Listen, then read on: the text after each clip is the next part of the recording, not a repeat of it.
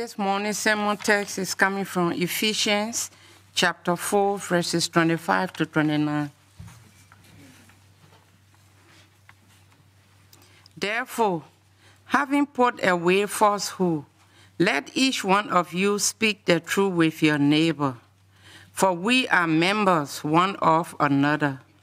Be angry and do not sin. Do not let the sun go down on your anger, and give no opportunity to the devil. Let the thief no longer steal, but rather let him labor, doing honest work with his own hands, so that he may have something to share with anyone in need. Let no corrupting talk come out of your mouths, but only such as is good for building up, as fast as as fix the occasion, that it may give grace to those who hear.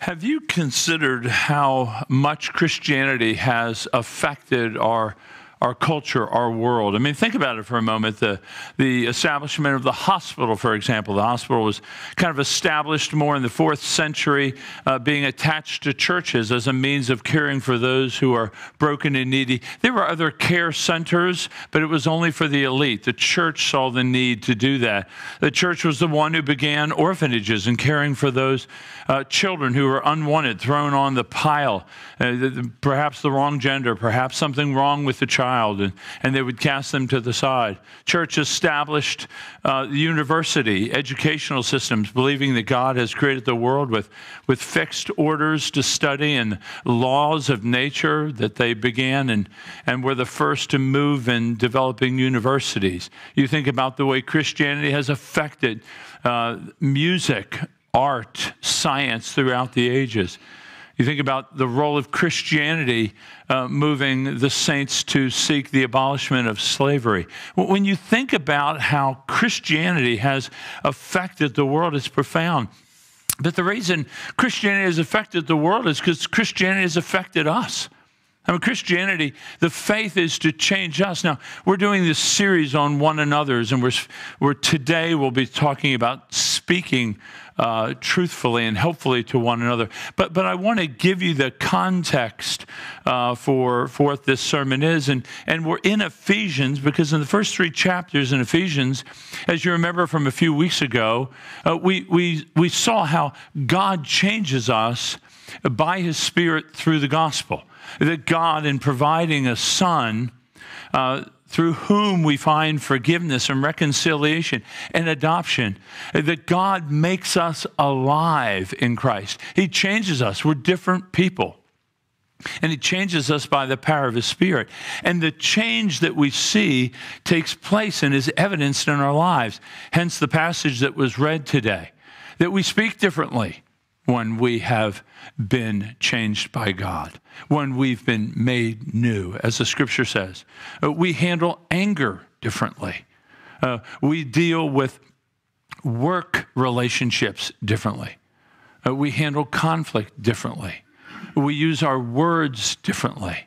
In other words, that internal spiritual reality of God giving life to the Christian is then evidenced in their lives. So that's what we're going to talk about today. In one particular area, while there are a bunch of areas mentioned in Ephesians 4:25 to 32, we're going to speak about words and about how we speak and how God changes not just us to save us to himself, but it's evidenced in how we speak. But what I want to do first is show you the reality of the change. I, I, hate to just drop into texts of Scripture and try to explain them. I want to show you the context here.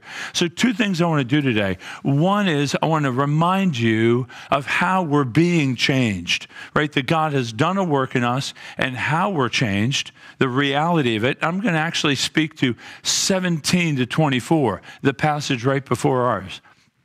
And then I want to talk about the nature of the change. So there's the reality we've been changed. What does it look like?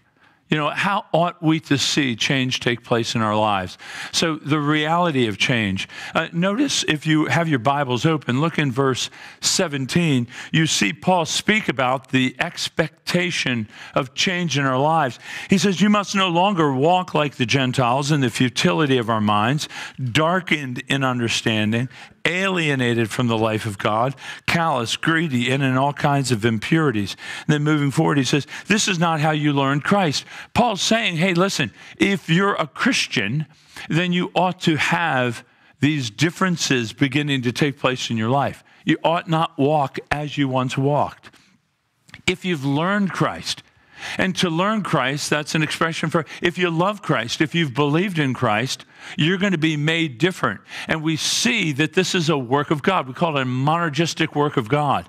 Look with me in verse 23. It says, You were created to be like God in true righteousness and holiness. So the gospel change is God working in us changing us, creating us to be like Him. This is what the Bible in John 3 re- refers to as being born again. Think about it. When you're born again, you start new. It's like a, a recreation, if you will. This is creational language here. Just as God created the heavens and the earth have nothing, and now He's creating a people for Himself. God's creating us to be like Him. So you're born anew. You're like a baby. And just like a baby, you begin to what? You begin to grow up into maturity. And that's what Paul's speaking about here.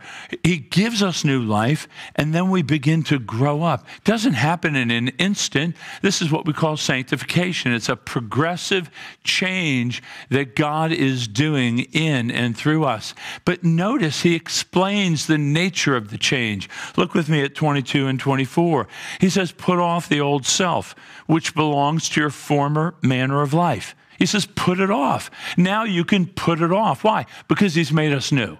So put it off, which belongs to your former manner of life and is corrupt through deceitful desires and be renewed in the spirit of your minds. Put on the new self. So you see this creational language that he is making us new. So evaluate yourselves for a moment. Do you see the change? If you're here and you're a Christian, do you see the change in your life? Uh, do, do, you, do you look at things differently? Do you handle life differently? Uh, f- friends, if you're here and you think Christianity is simply a philosophy or ideology, or it's just cognitive, this is, a, this is going to be a challenging passage for you.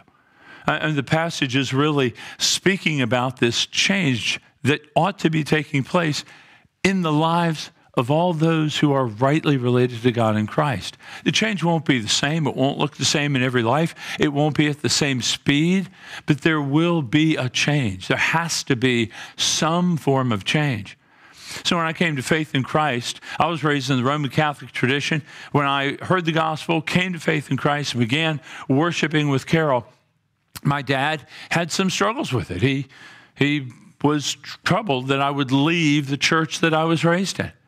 And after back and forth for a bit, I finally said to him, I said, Well, which Tom do you want? Do you want the old Tom or do you want the new Tom?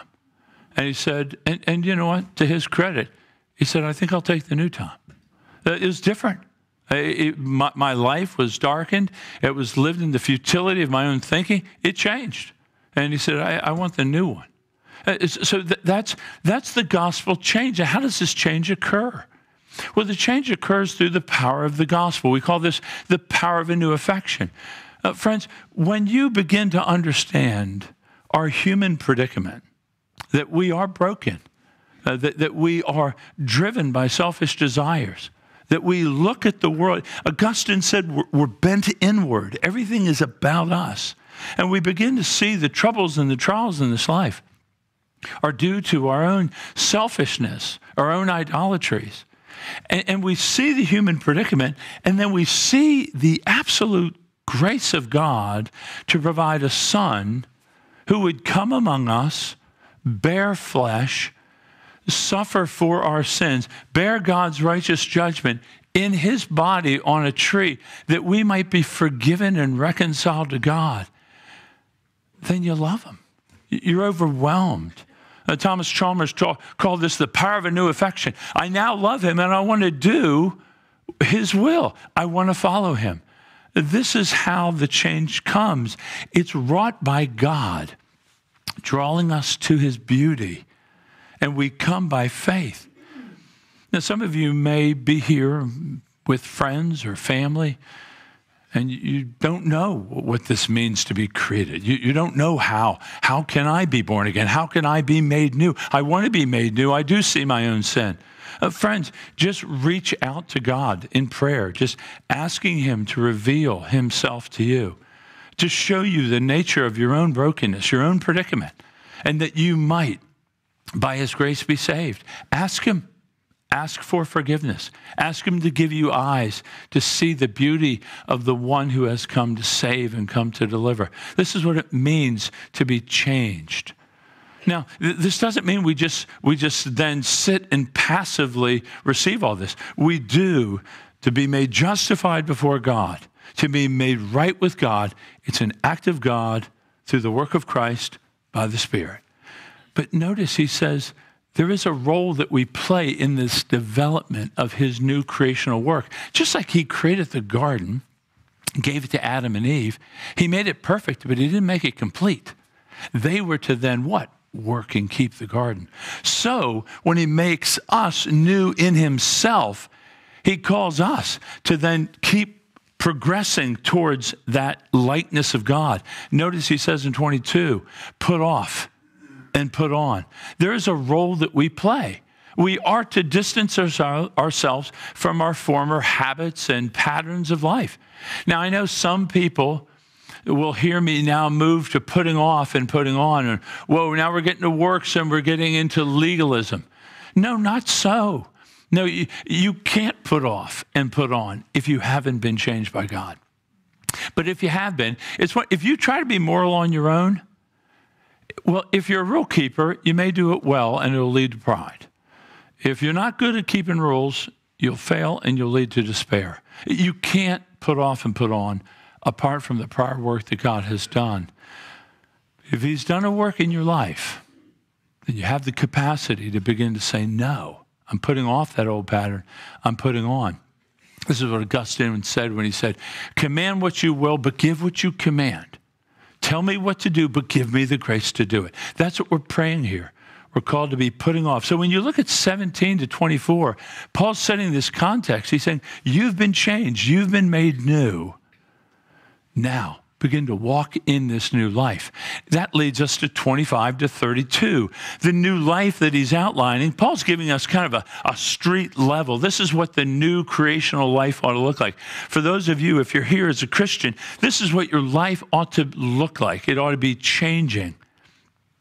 This idea of, of putting off false speech, putting on truthful speech you know, putting off kind of unrighteous and, and vented anger, putting on more controlled, controlling your anger. You know, putting off work that's all about me and my identity to, no, now I'm working so as to give to another. You know, putting off this idea of conflict and bitterness, but I'm going to move towards forgiveness. Or putting off words that are hostile and destructive and putting on words that are healing and nourishing. That's what we're talking about. This is what the new life looks like. This doesn't save us, the putting off, but it evidences it. So Calvin said, uh, you know, that faith alone saves, but faith that saves is never alone. there's always that evidence. That's what we're speaking about here. Uh, so, what we'll be doing in this sermon is speaking about well, speaking about speaking. That's what we'll be doing. We'll be talking about talking. How do we talk to one another? How do we? So we've been in this series of the one another's, and this is about how we talk. This is incredibly important for us. Incredibly important. He shows us two ways that we are to speak with each other. Two ways. So if you're taking notes, there's two buckets. We're to speak truthfully to each other, and we're to speak helpfully with each other. Truthfully and helpfully. Uh, look with me truthfully at verse 25. He says, Therefore, having put away falsehood, let each of you speak the truth with his neighbor, for we are members of one another. So think through. He says, Therefore. What I just did was I explained the therefore.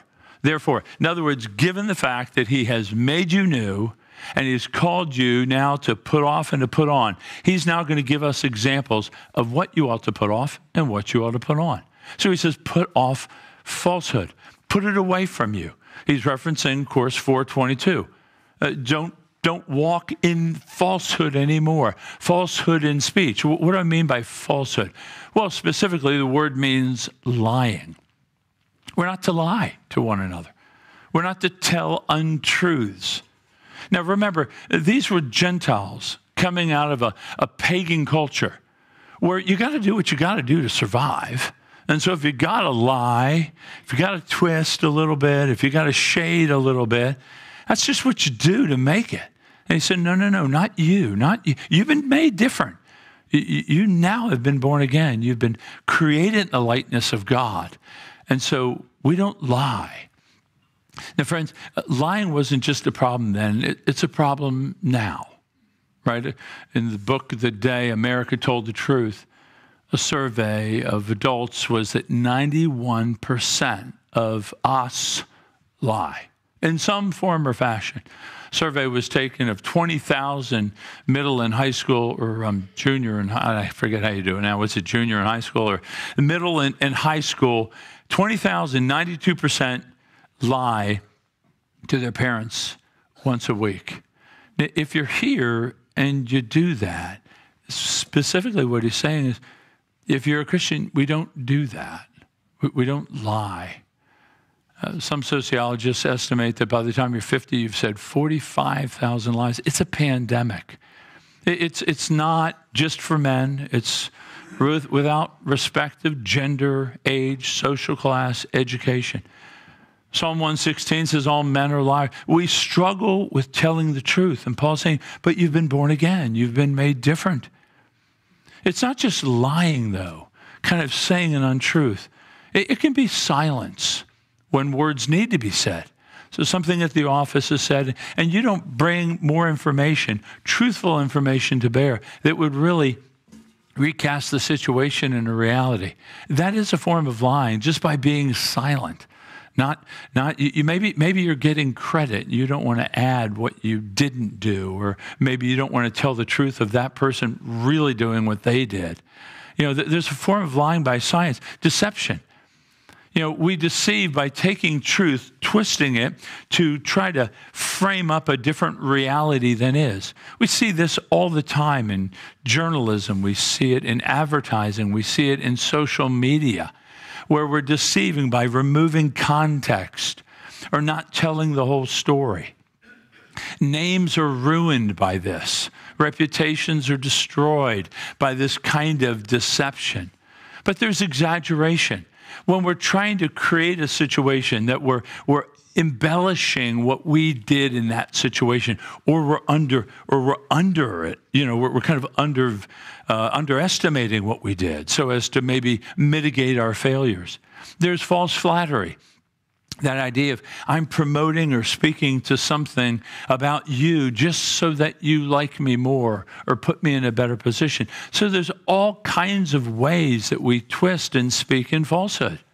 And what, what he's saying is that the evidence is to speak the truth.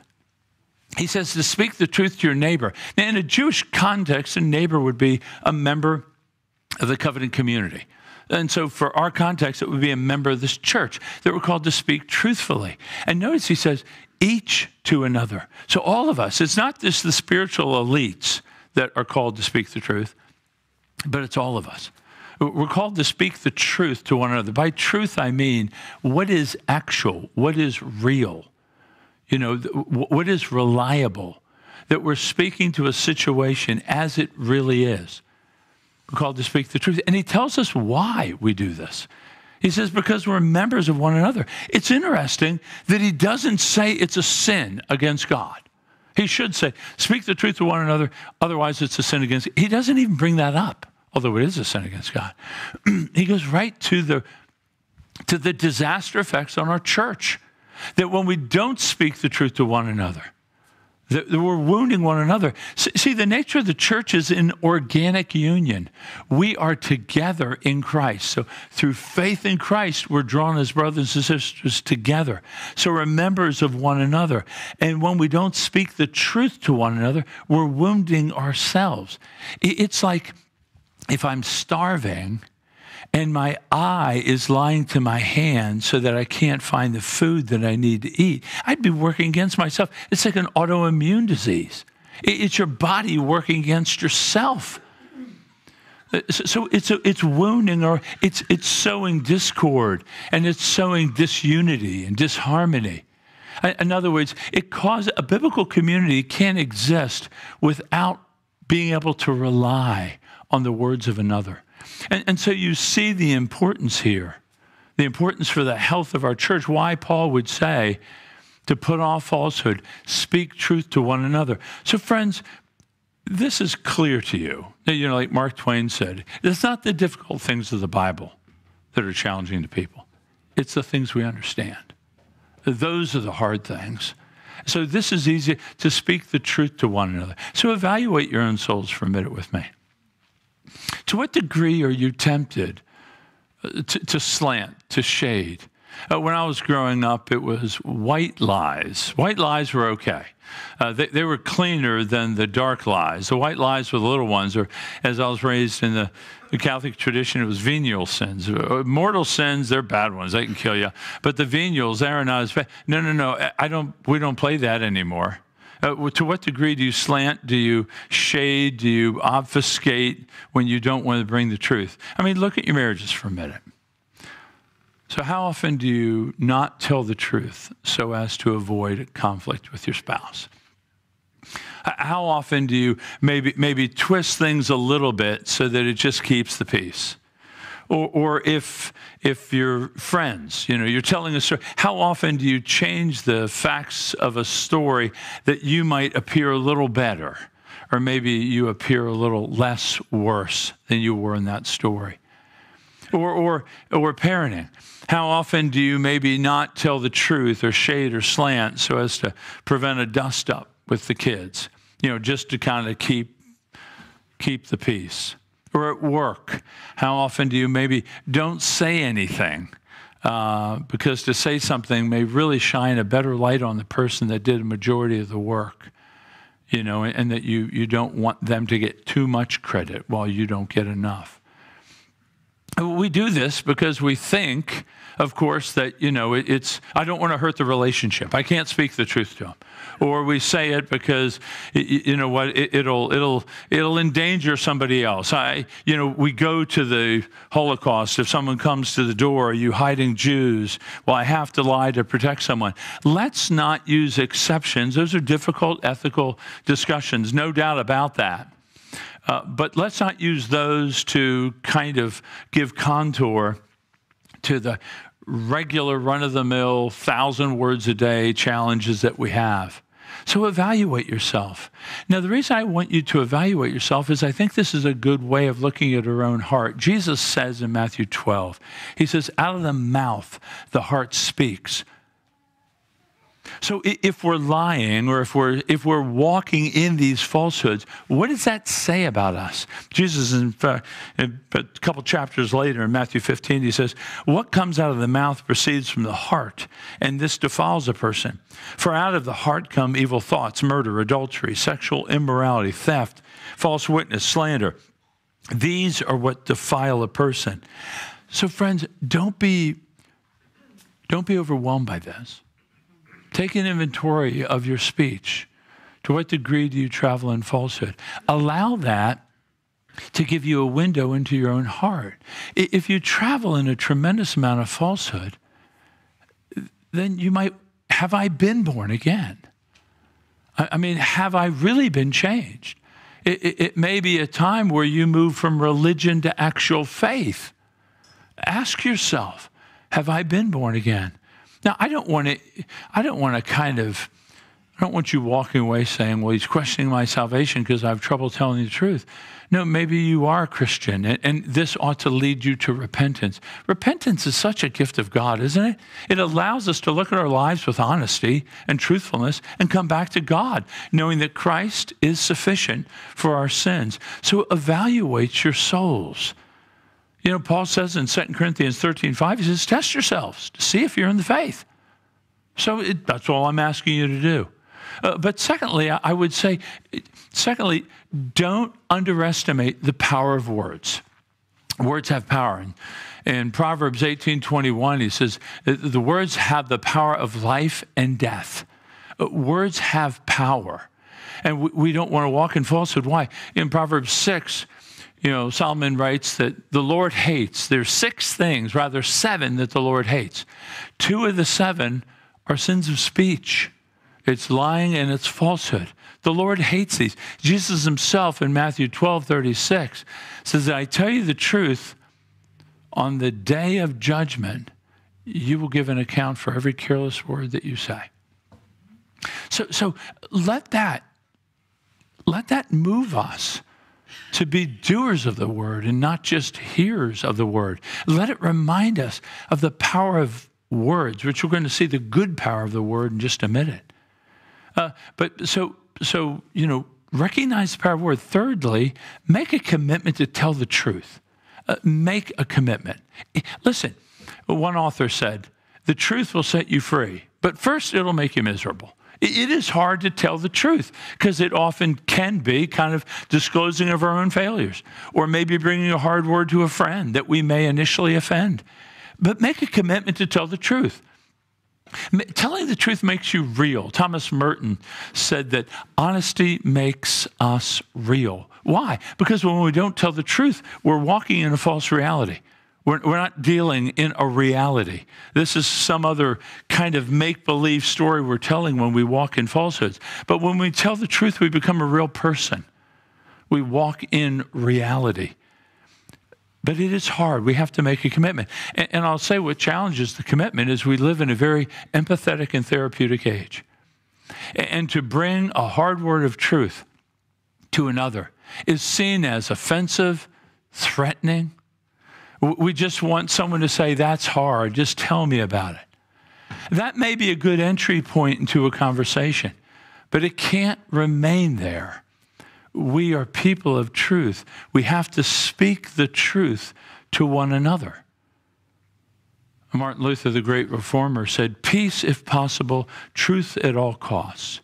If we see a brother or sister moving in a destructive way, th- then to not say something is indifference.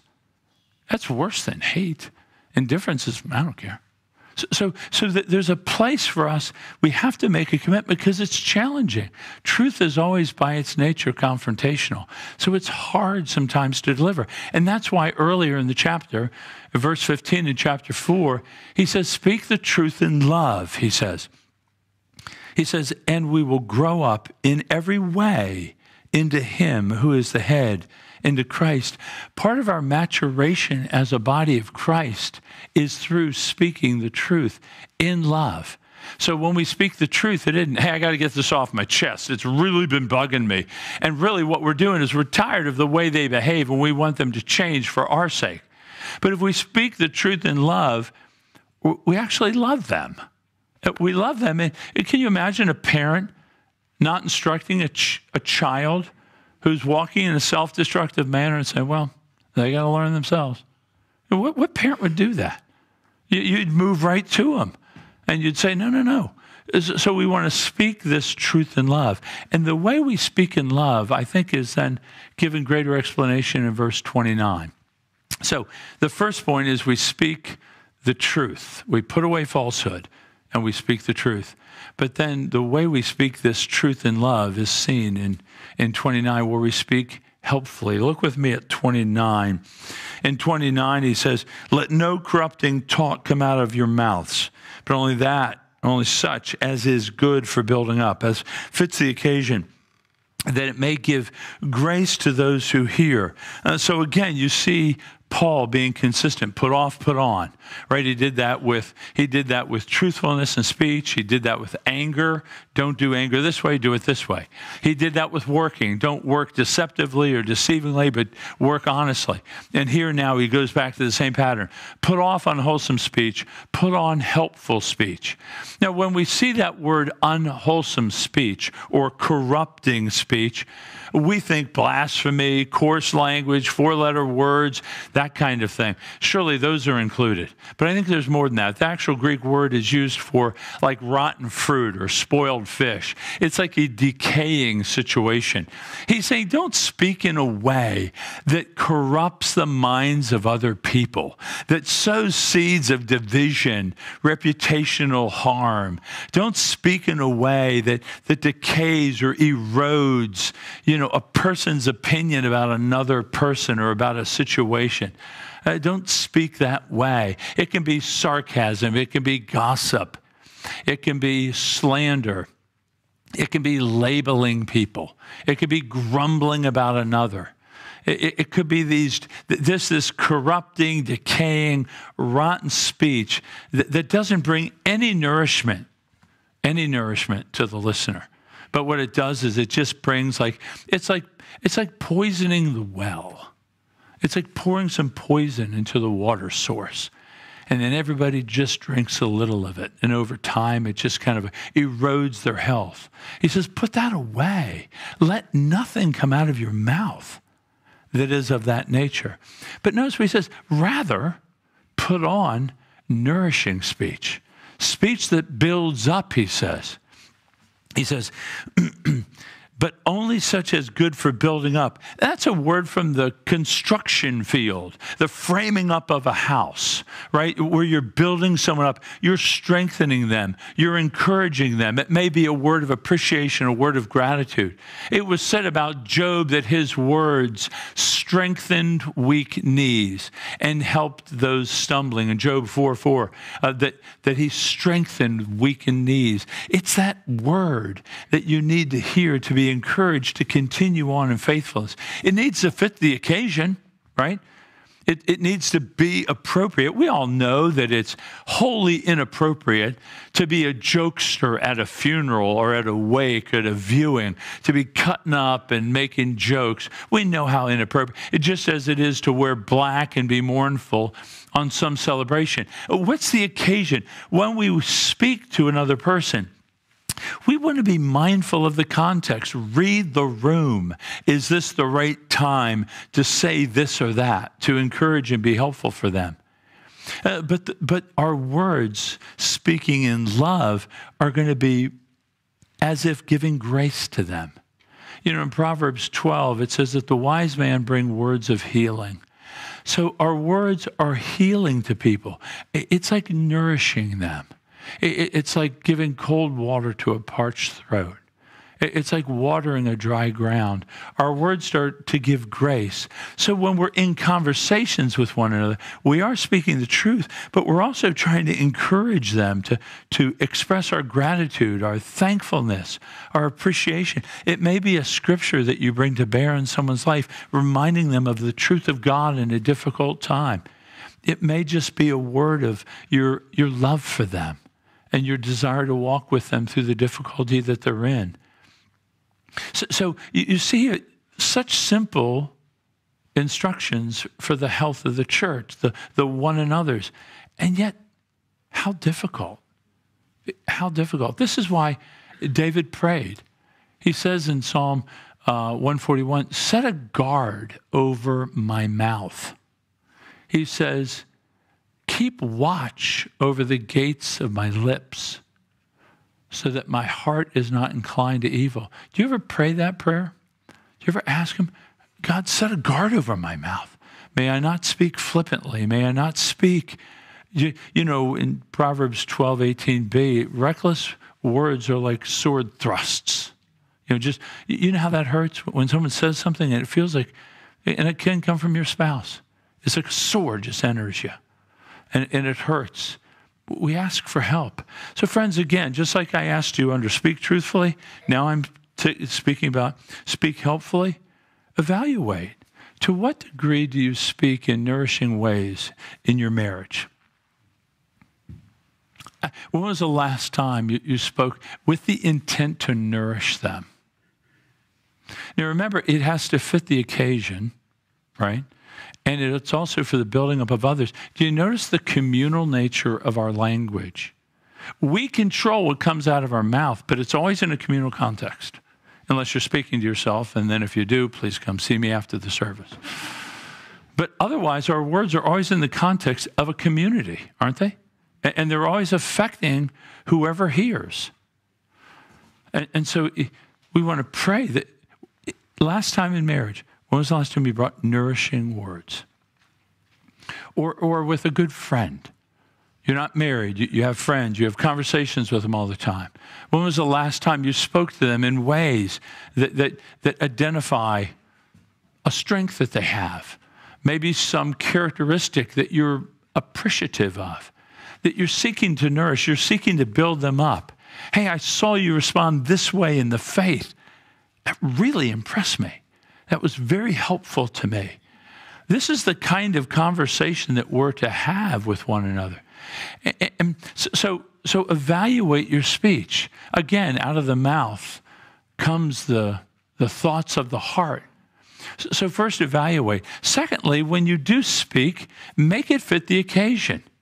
You know, be aware of the context. Uh, be aware of do I have the time to say what I need, or, or do I need to set up another time to speak with them about it? Maybe if you have to speak some word in love. Or is it the right appropriate, you know, is it the right context to bring this word? Uh, will they hear it better if I wait or if it's a different context? And then also, uh, so that it would give grace to the hearer. Part of our speech has to be us asking questions of them, discerning where they are and what they might need. You know, many conversations, you know, you've heard me say this before, but bear me repeating myself. Many of us struggle with narcissism in our conversation. We come up and we all, this is what I'm doing. This is my life. This is my job. This is how I'm doing. And we, we end up being in conversations that are all about us. Or if someone's speaking about an experience, this happens all the time, someone's sharing their experience, and then you come up and you identify with their experience and you you then share your experience. And sometimes that's fine and appropriate. You're talking, you're dialoguing. It can be co opting a conversation. What we seem to have here is he says, he says, only such as good for the building up as fits the occasion that it may give grace to those who hear. There is some sacrificial attitude needed when I'm in a conversation that I want to forego what I may want to say about me so that I can encourage and hear about them. That, that means you don't speak about yourself. And, and that's, that's difficult because we want to be heard. And, and the, the way the Christian church works is no, I'm more interested in you than I am me at this point. And we need help with that. But we've been made new, right? We go back to 4, 17 to 24. He has created us to be like him in righteousness and holiness. We can move. Can you see Jesus? I mean, can't you imagine the ministry of Christ? I mean, his ears must have just been drooping, listening and, and encouraging, strengthening. So, so when you look at speaking hopefully, evaluate your heart. When you speak, look at the occasion. Is this appropriate time? Have I discerned the needs of my brother or sister? Do I know how best I ought to speak to them to encourage them? And then, and then last, I, I would say, be careful what you listen to. Be careful what you listen to. And what do I mean by that is, well, we live in an internet age, right? So anybody can say anything. They do it on podcasts, they do it on social media, they do it on Facebook, they do it Twitter. You're getting you're either looking at a screen or hearing from a screen. And all this is coming at you. And if you're listening to that which is untruthful or questionable or unwholesome, it's going to cause decay in yourself and it's going to begin coming out of you. I want to remind you, you know, when, when Satan sought to bring down the first couple. He didn't come with swords and spears. He came with words. He, he, he stole their heart by going through their ears. What's going through your ears? What are you listening to? Is it true? Is it right? Is it godly? Is it wholesome? Is it nourishing? If it's just cranking up fires by dumping wood, it won't, it won't serve you well. And it'll affect then the way that you speak. Often the way we hear is the way we speak. You know, you hear somebody and they speak so graciously, and you think, I want to talk like that. So, as we look at the health of this church, remember we started this whole series, you know, that, that, that evangelism is kind of a centrifugal force of the gospel going into the world, right? We go to the nations to declare the glory of Christ. But there is a centripetal force of the church that as we love each other, as we speak truthfully and helpfully to each other, as we exercise hospitality to one another, as we bear with one another, and as Dalton's going to speak next week, as we fellowship well with one another, we draw people to the church. Kind of like a, like a light in a dark draws us to itself. So, friends, let's just take a moment and just bow our heads and ask God for grace. Ask Him for, for strength by the power of His Spirit that we might speak truthfully, in love, and helpfully with one another. And then I'll pray for us in a moment.